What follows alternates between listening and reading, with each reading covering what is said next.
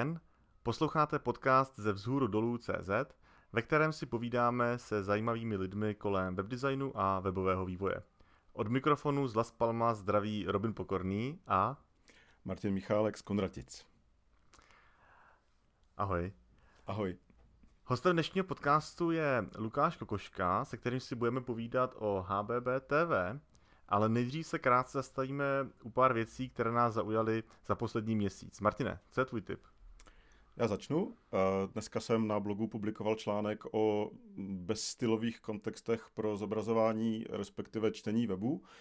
A, to jsou například eh, slepecké čtečky eh, nebo různé RSS čtečky, nebo, nebo taky módy pro čtení v prohlížečích a asi jeden takový znáte ze Safari.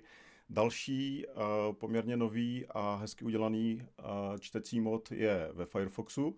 Já se tady pokusím jako naživo na život ukázat, uh, jak vlastně jako zní čtecí mod ve Firefoxu, protože ve Firefoxu není jenom vizuální čtení, ale je taky vlastně zvuk. Tak tady zkusím přehrát. CZ. Weby bez CSS, existuje to vůbec a jak to testovat? 4 pomlčka 5 minutes. Tak, i s tou krásnou angličtinou na závěr. Eh, je to vlastně způsob, jakým uh, uživatel, který třeba nechce číst nebo nemá vlastně jako čas sedět u počítače, si pustí, pustí stránku. A je tam samozřejmě hrozně důležité o tom, jak je strukturované HTML, jo, o tom vlastně je ten celý příběh i toho mého článku. A mně přijde zajímavé vlastně to, že uh, ty stránky se stále více uh, čtou a do budoucna i budou číst, protože a se k nám blíží služby typu Siri, Google Assistant a podobné záležitosti, kde vlastně budeme schopni počítač ovládat hlasem a taky z něj hlas dostat. A, a myslím si, že budou vznikat služby, které budou číst, číst stránky lidem, třeba když pojedou v autě nebo když, když pojedou v metru, a, tak, si, tak si pustí prostě nejnovější články. To je zajímavé. To znamená, čas čeká, že budeme brzo dělat eh, stránky i pro Siri? Myslím si, že jo, že už je vlastně teďka děláme, že a, když si představíš něco jako RZ čtečku, kterou ovládáš hlasem, tak si myslím, že to docela je o, jako možná varianta té budoucnosti a vlastně jako přijdeš uh, ráno, sedneš někde do auta a necháš si přečíst nejnovější články, přečteš si, necháš si přečíst jejich útržky a řekneš, hele Siri, tak tady mi tenhle článek mě zaujal, to je ze zhůru dolů, tak mi to přečti a ona ti prostě přečte ten článek, to je tímhle způsobem. A myslím si, že, myslím si, že je to vlastně i z části náhrada podcastu, Robine. to, to, neslyším, to neslyším rád, ale tak uvidíme, no. Jasně. To je zajímavý. A tak to je za mě. A jaký typ máš ty? Já mám uh, tip na konferenci, respektive konference, která proběhla v polovině února. Je to AMP konference v Amsterdamu, nebo jak to Google nazval v Amsterdamu. A ta nejzajímavější věc, která mi tam, uh, která mi tam přišla nejvíc zajímavá, je AMP pro e-mail. A je to po plaintextu a HTML třetí interaktivní formát který zásadně rozšiřuje možnosti e-mailů. Viděli jsme tam ukázky třeba od Pinterestu, co ten e-mail pak bude umět.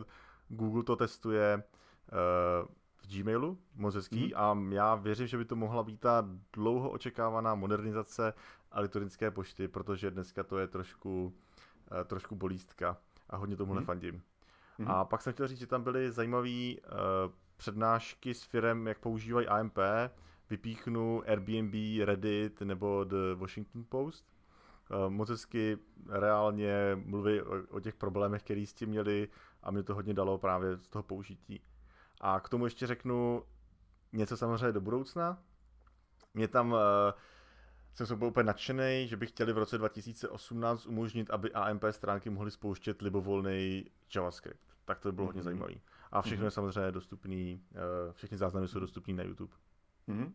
Super, tak parádní tip. A myslím si, že teď už můžeme na našeho hosta. Co říkáš, Robine? Jasně jde do toho. Dnešním hostem eh, je Lukáš Kokoška z Grand IT. A my, když jsme se tady bavili, tak Martin prozradil, že Lukáše přitahují divočiny, protože Lukáš zaváděl v seznamu mobilní weby, ale ještě předtím, než byly responsivní. to znamená takový ty různý obskurní technologie, které se spíš podobaly VAPu než tomu, co vidíme dneska. A Lukáš tady to dělá dál, protože dneska se zajímá i o to HBBTV a o to nám už pak řekne víc. Ahoj Lukáši. Ahoj. A já myslím, že můžeme začít rovnou teda tím, co to je HBBTV a kdo to používá. HBBTV eh, je nějaká směsice standardů, eh, který popisují, jakým způsobem se má vlastně odehrávat web v televizi nad živým vysíláním. Důležitý eh, u toho je, že je to skutečně promíchané věci ze světa broadcastů okolo DVB a eh, toho webového světa. Ten standard HBBTV eh, přináší vlastně hlavně možnost provozovat webový prohlížeč nad živým vysíláním, Eh, přináší tam nějaký speciální apíčka, přes který se dá komunikovat eh, s tou televizí a s tím, co se tam děje. Ale jinak je to vlastně prohlížeč, eh, který umí spoustu věcí a spoustu věcí taky neumí. To znamená, můžu trošku říct, že to je takový lepší teletext? Jakoby nástupce teletextu? Určitě. HBBTV je i myšlený, zamýšlený a vymyšlený jako nástupce původního teletextu. No, tak to je výborný. A jenom myslím mi říct, jaký je ten rozdíl mezi HBBTV a Smart TV, protože už dneska existují televize, nebo už dávno existovaly televize, které mají v sobě nějakým způsobem prohlížeč. A ty teda mluvíš o tom, že tam je něco jiného, že jo? Ono, uh, Smart TV uh, je takový takový výraz asi jako cloud, prostě co, co už to je smart, jo. Uh, takže jak já chápu, co je smart nebo chytrá televize, je televize, do které jdou nahrávat nějaké aplikace a provozovat na tom nějaké vlastní apky, vlastní věci a, a, a, a tak. Oproti tomu, a, a, a takhle, a jednou z těch aplikací může být i třeba webový prohlížeč, a prostě pokud si ho tam nainstaluju nebo ho mám předinstalovaný, Eh, od výrobce, tak eh, můžu koukat na, na web. To je sice fajn, ale nějak to nesouvisí s tím vysíláním, který jde ze vzduchu po kabelu přes satelit nebo něco takového. A HBBTV vlastně přináší to, že mimo veškeré aplikace, takže teoreticky ani to nemusí být chytrá televize, aby tam šlo něco instalovat, eh, se mi zapne průhled, v průhledné vrstvě nad vysíláním prohlížeč, eh, který eh, mi umožňuje, eh, nebo respektive tomu broadcasterovi, tomu, kdo vysílá, nějakým způsobem spouštět webový obsah nad tím vysíláním. A který ale kontextový pro to vysílání, že? To je právě ta zajímavá část. Ano, můžeš rozhodně. Můžeš třeba pobavit, mě právě zajímají ty využití. Jo. Já třeba jsem viděl, samozřejmě, když je to jako nástupce teletextu, tak tam vidíš nějaký zprávy, ale mě právě zajímá to, že teď se dívám třeba na reklamu a můžu si to pak spustit uh, informace o tom konkrétním produktu. Co jsou třeba nějaké další využití tady toho v praxi? No, kromě toho zmíněného, eh, řeknu, kontextové reklamy, ta by se dala obecně rozšířit na product placement, kdy prostě koukám se na Jamesa Bonda, on má nějaký hodinky na ruce, tak mi rovnou vyskočí kupsy a já si je rovnou koupím na té velké skříně. Potom to jsou různé VOD možnosti jako video on demand, kdy tam můžu mít katalog obsahu té dané stanice Eh, prostě nějaký, nějakou tu knihovnu toho, co už dávali a předchozí díly z seriálu. Nějaký zpravodajství tam bývá, nějaký televizní program. Eh, o, o, obecně, obecně to, co tam jde dát za obsah, vlastně jako žádný omezení nemá. Spíše to jenom o tom, kdo co vymyslí, že by bylo fajn tam mít a, a nemusí to být jenom nevím, informace o počasí, ale eh, jo, nabízí se a přináší to tu možnost eh, té interaktivity. Ať už A tam Ať ještě jedna věc, třeba- ty, ty, no. ty zmínil, že si můžu koupit tu věc, to znamená, tam probíhá ta komunikace vlastně i z té televize od toho uživatele, což je docela nový, že jo? Ano.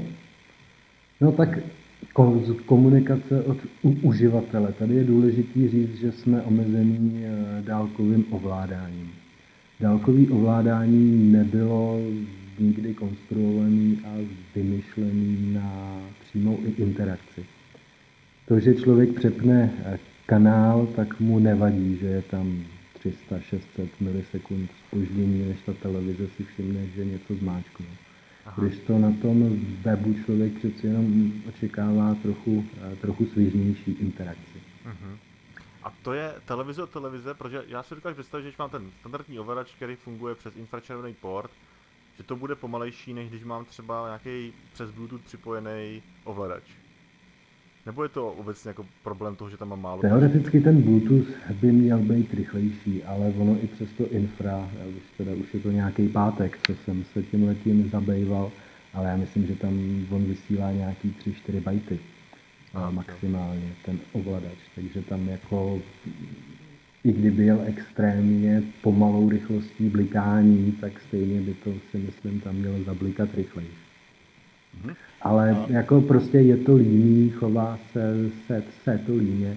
Nehledě na to důležitý aspekt toho, proč to ovládání je líný, taky spočívá v tom, že eh, tady v- třeba v testovací sadě máme televizi, která stála, když byla nová, protože kupujeme spíš ty starší, co jsou mezi lidma, ty nový ještě nejsou ale eh, ta stála nějaký strašný ra- ranec eh, od Sony. Mhm. Nicméně má to tak pomalej procesor, eh, že i, to vykres, že i na tom vykreslování té stránky je znát, že ta televize nestíhá. Mhm. A, a dokud tyhle ty smart služby a HDD nebudou nějak jako rozšířený, aby ty uživatelé si na základě toho vybírali, jakou televizi chtějí, tak Mhm. mm-hmm. i do těch drahých modelů prostě budou dávat málo výkonný hardware, který ano, na přehrání videa stačí, Mhm. ale tady je to potom fakt jako špatný, pomalý, líný, když je to drahá televize, tak ten uživatelský zážitek tam jako nemusí být nějak jako dobrý. Já se ještě vrátím trošku zpátky, protože vlastně v tomhle tématu jsem poměrně nováček. A já si to představuju tak, že když si třeba mluvil o tom Jamesi Bondovi, tak eh, tam vyskočí na té stránce na, nebo na tom eh, na té obrazovce nějaký widget, který jako upozorní na to, že tam prostě je možná nějaká interakce. A jak to potom pokračuje? Jako když si chci koupit ty hodinky, tak se dostanu na nějaký jako reálný e-shop, prostě webový. Je, je to tak? Já se ještě o trochu, o trochu vrátím o krok zpátky, protože tam je další Ano. zajímavý téma, to je synchronizace času vysílání a toho, co vidí ten uživatel. Ano. Tam je důležitý, tam jsou zajímavý eh, způsoby a technologie, jak tohleto synchronizovat, protože ten signál jde jinak dlouho přes satelit a jinak dlouho přes DVB-T.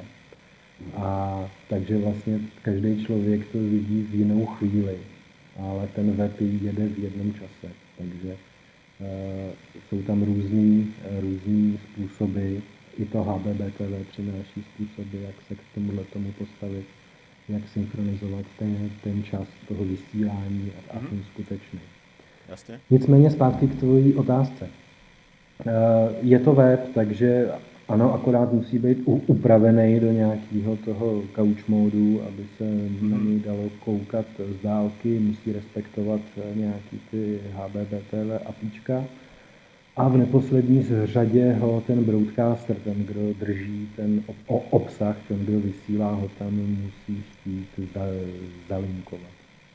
A pak už je to vlastně vý- vývoj webový aplikace, jak to naz- nazvat klasicky v HTML, JavaScriptu. A A k tomu, tomu těch, těm technickým věcem bych se ještě vrátil. Mě právě zajímá teď to, trošku to UI. Uh, Mhm. Protože to je takový ten, jak se tomu říká, ten food UI, nebo tak jsem to zaslech. Uh, máte, mě zajímá, jestli tam jsou nějaký šablony třeba, který si můžu koupit, nebo jestli jsou design patterny pro tady ten, uh, pro tady ty obrazovky. Možná ještě kluci, pojďme, No. pojďme říct, co to je ten Food UI. E, jo, jasně, tak já to jenom rychle řeknu, ten Food UI 10-100, přibližně 3 metry, e, vzdálenost, který se dívám na televizi, mm-hmm. je samozřejmě to UI odlišný, než když se dívám na telefon 20 cm nebo na počítač z půl metru, to znamená uh, UI pro televizi, řekněme. Mm-hmm. Jasně. Jo, a tak ta, moje ta otázka je, jestli tady v tom už ty věci se pořád musí prošlapávat, nebo jestli už ty věci jsou známí a jenom se znovu používají. Jsou známí až na tu interaktivitu, protože televize je na světě už pár desítek let tak eh, se, se dají na internetu dohledat různé studie o tom, jaký text na jaký úhlopříčce je ještě čitelný a jak je vhodný eh, ty vizuální prvky eh, mít velký, s jakým odsazením, vzhledem k pozornosti uživatele nebo respektive diváka u té televize a takhle. Takže k tomuhle tomu se dají docela na internetu dohledat věci, jak s tím letím pracovat.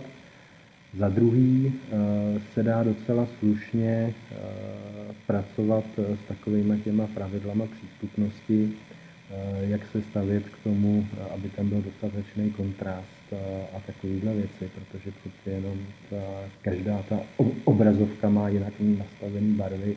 Pokud tam běží sport, tak třeba tak některé televize automaticky upravují barevný profil, a automaticky přepínají barevný profil při nějakém filmu a takovýhle. Takže člověk si ani nemůže být jistý tou přesnou barevností a takhle, takže určitě dodržování dostatečných kontrastů, odsazení a takovýhle věci. Jasně. A teďka to trošku upřesním, ten dotaz. Myslíš si, eh, já to trošku ze všeobecním, když začínal responsivní design nebo mobilní web, tak vlastně se dělaly eh, věci jenom pro mobily. Vlastně časem se zjistilo, že je možné udělat vlastně univerzální eh, webovou aplikaci, co se týká interfejsu, která bude fungovat skvěle ve všech těch kontextech. A teďka máme nový kontext, což jsou tady tyhle televize. Umíš si představit vlastně, že by dnešními prostředky šlo udělat univerzální třeba e-shop, vezmeme, který bude fungovat vlastně ve všech tady těchto kontextech, včetně těch televizí? Tady je jeden zásadní rozdíl. U těch mobilů eh, tehdy ty mobilní operátoři neměli vlastně žádný páky, jak se toho uživatele u, u, udržet jenom na té své služby.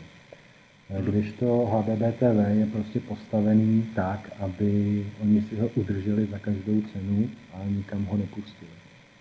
Takže eh, technologicky je to možný hned, jo, prostě nadefinuje se viewport eh, a pár věcí okolo a není problém už dneska u, udělat UI, mm-hmm. aby se dalo používat a dívat se na něj z dálky to pár volání těch apíček, který mi umožňují pracovat s tím broadcastem nebo přepínat kanály a takovýhle, to ten, jak si zmínil, e-shop nepotřebuje. Takže technologicky to problém není dneska.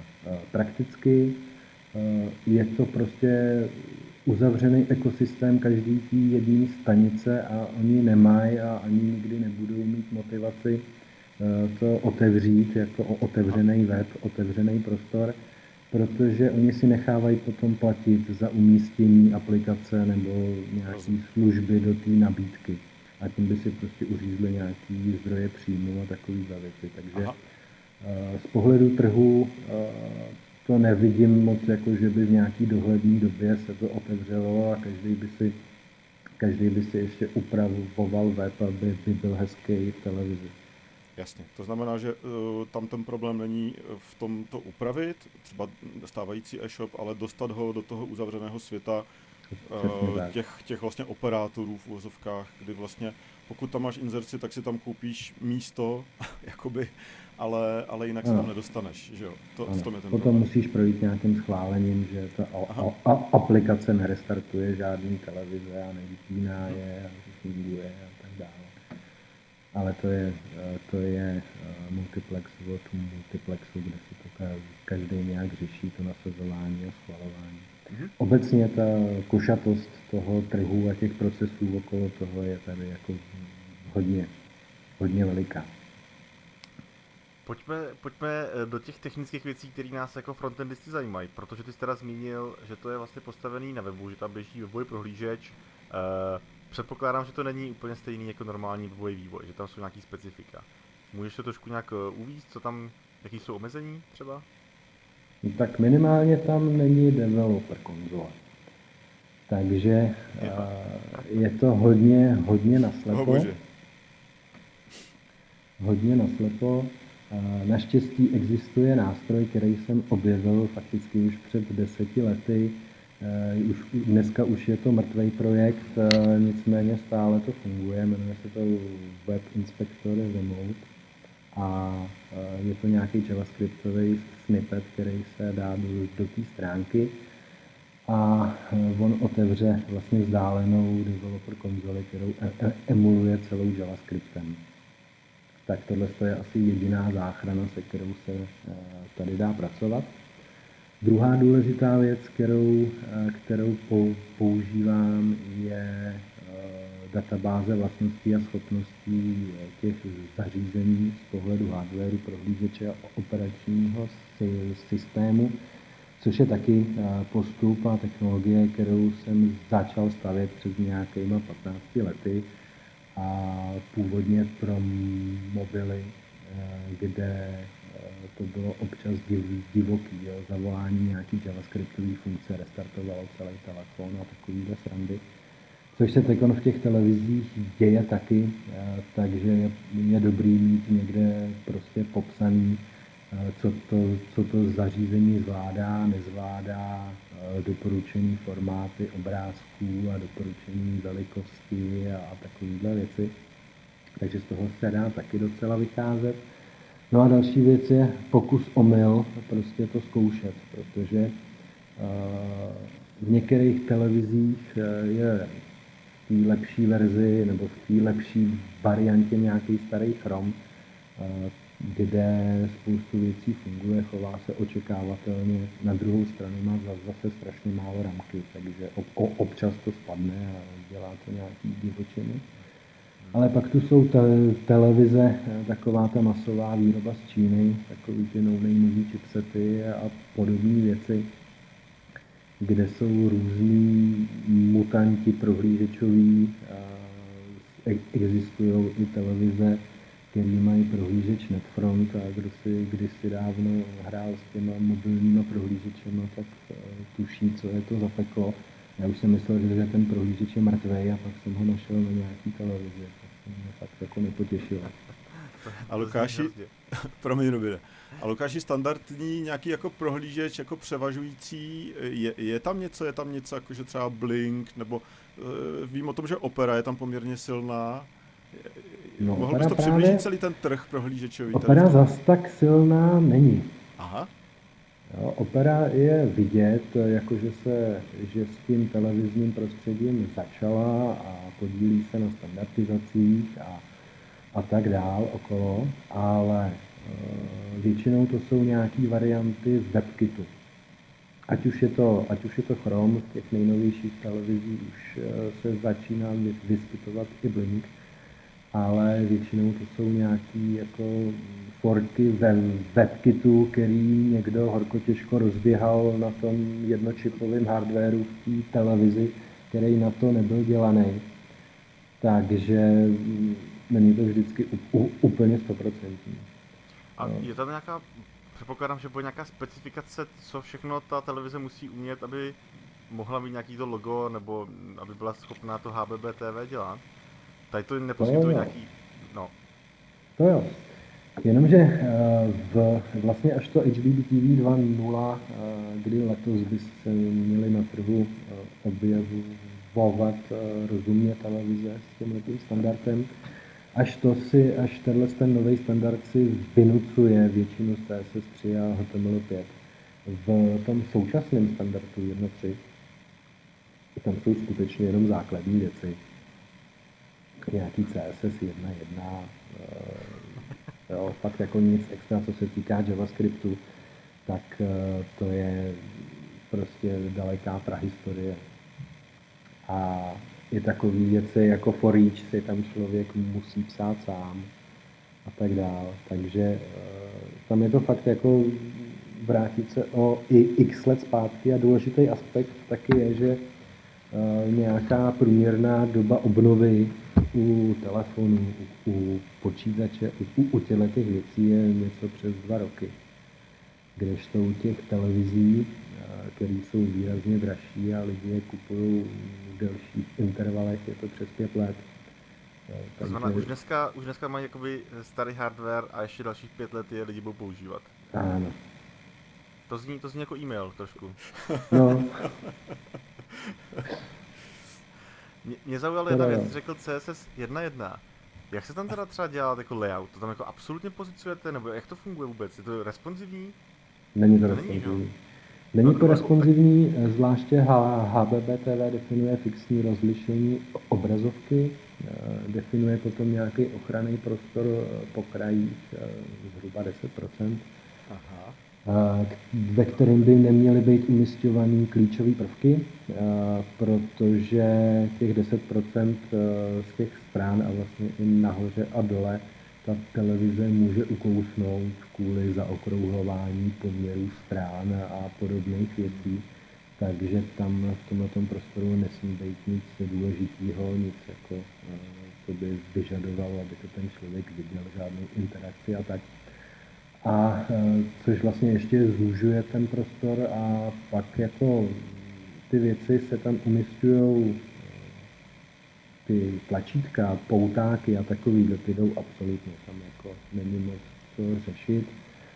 E, co mám, co mám v tom, v té databáze vlastností a schopností z zařízení, tak tam mám spoustu testů, jestli umějí Flexbox a jestli umějí tohle a tamhle a třeba u toho Flexboxu to furt jako není nic e- extra, takže co se týká té tý podpory, že by se na to mohl člověk spolehnout.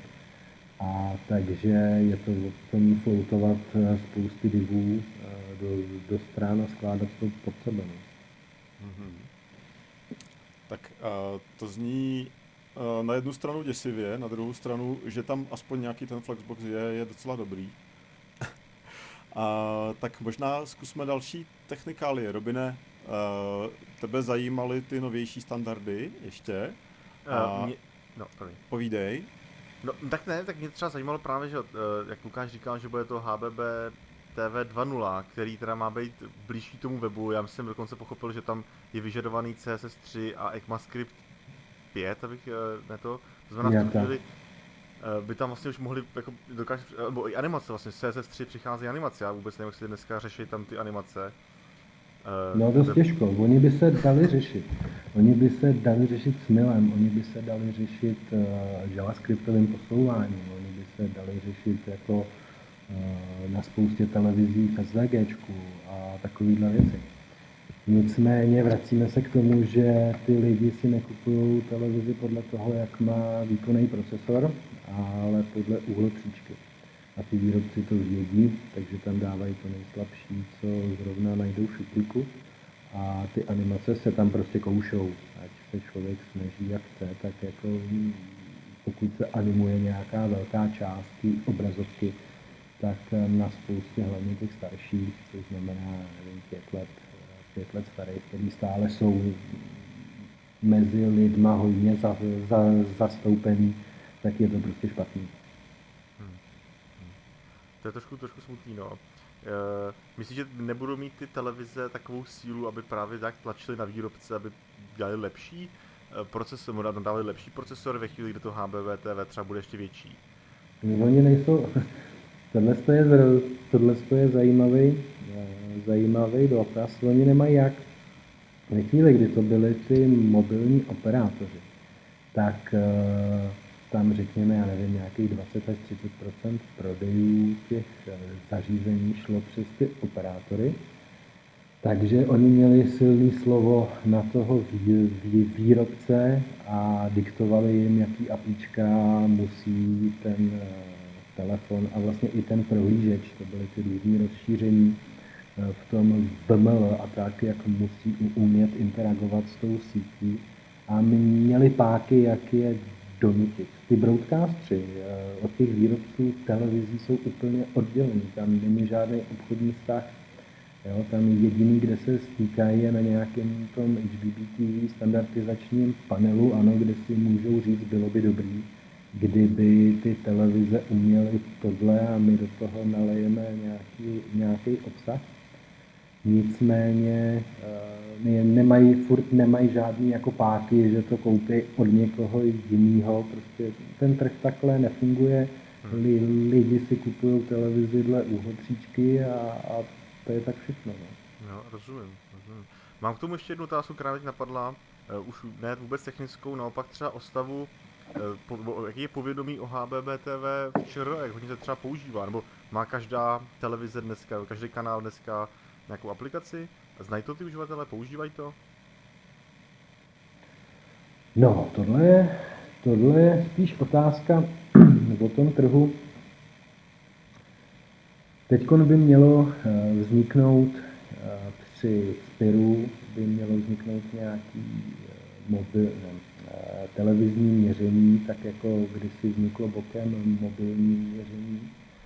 A teď zrovna probíhá výběrový řízení na toho, kdo by to měl realizovat, ve kterém jsme jako firma, tak uvidíme, jak to dopadne.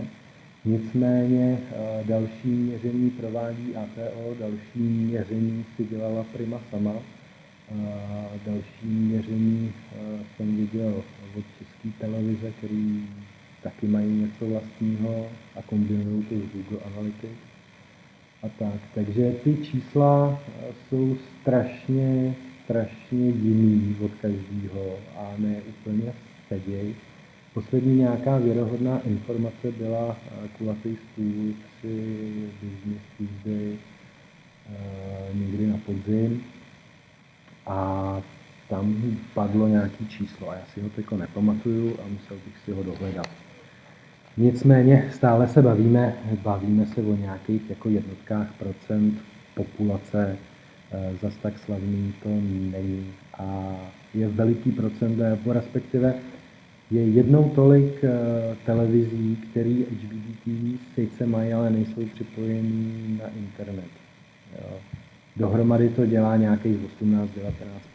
Jasně, lidi si to koupili právě kvůli eh, široké obrazovce. Přesně Protože tam je HBB TV je úplně netankuje.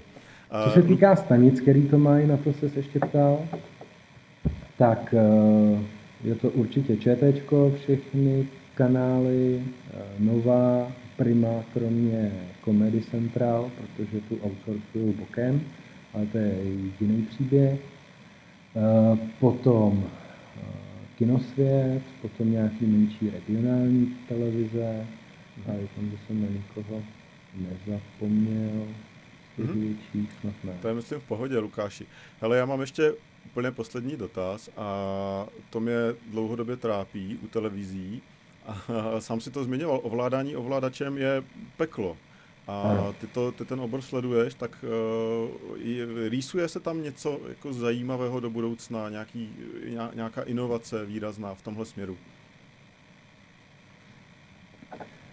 O inovaci se pokoušej uh, výrobci různě. Tady spíš si budeme ještě muset počkat, než přijde nějaká vlna standardizace. Uh, Samsung má svůj super duper ovladač, který má dohromady asi čtyři tlačítka. Eh, ten já, to, já rychle to vstoupím, tenhle ten já jsem objevil tady ve svém Airbnb bytě a byl jsem z něj úplně nadšený, protože to je fakt jako nejmenší ovladač, co jsem viděl u televize a hrozně se mi to líbilo. Jo, ale na to HBB TV je dost jako nevhodný, protože nemá ty barevné tlačítka, kterýma se to většinou spouští a musí se tam zmáčknout jedno, čímž vyjede nabídka, který z těch barviček chci a to teprve zmáčknout, takže ono to zase jako, je to takový dvousečný. No. Já si myslím, že spíš jako dojde eh, ke dvou věcem. Buď to se přejde na jinou technologii, třeba Bluetooth nebo něco takového, a nebo uh, HBBTV 2, nebo ona i ten předchozí standard to, to umožňuje taky částečně, ale v té dvojce už je to dotažený, je to takzvaný companion device. Tohle to funguje, eh, funguje to vlastně na principu UPnP a podobných věcí, jako když si spárovávám telefon s nějakým, eh, s nějakým přehrávačem, nebo když mám síťový disk a televize z něj má hrát a takovéhle věci, prostě jak se ty zařízení navzájem objevují po síti, eh, tak to HBBTV2 přináší možnost tady té komunikace, měly by tam být apíčka, jak se k tomu dostat. V té chvíli může být fakt jako hodně zajímavý, jak eh, s tím tím pracovat, jaký služby na tom postavit. Nicméně, aby to dávalo smysl, tak to eh, chce zase, aby eh, ten standard byl rozumně implementovatelný i z druhé strany. Zatím jsem viděl jenom nějaký prototyp opery jako webový, která umožňuje komunikovat eh, po té UPnP vrstvě. A tam už by to bylo zajímavé, že bych já měl webovou aplikaci, prostě web klasický, který přes JavaScript eh, může komunikovat eh, po této síťové vrstvě, objeví tam tu telku a můžu to ovládat třeba z té své aplikace, co mám na té skříně a, a, a tak. Takže Tohle to určitě by mohlo být zajímavý, ale zase to není univerzální řešení pro všechno a to je zase na těch výrobcích těch Jasně. Takže ovladač a barevné tlačítka ještě dlouho zůstanou. Jo, tak jako ono, ono to docela dává smysl a nevidím moc důvod, proč to měnit. Mm-hmm. Super, tak Robine, já jsem se dozvěděl úplně všechno od Lukáše, co ty? Já jsem se dozvěděl ještě víc možná, já jsem úplně nadšený z toho, co nebo nadšený. Já, některé věci byly trošku smutný, to uznávám, ale to, vám tu informací bylo úžasný. Lukáš, já ti hrozně moc děkuju, že jsi k nám přišel. Nemáš zač. A já taky děkuji všem divákům, nebo vlastně u nás to jsou posluchači, kteří zmátli. Tak já děkuji všem, kteří nás poslouchali a budeme se těšit na slyšenou u dalších epizod podcastu Vzdolů.cz. Od mikrofonu se loučí Robin Pokorný a... Martin Michálek. Ahoj. Ahoj. Čau.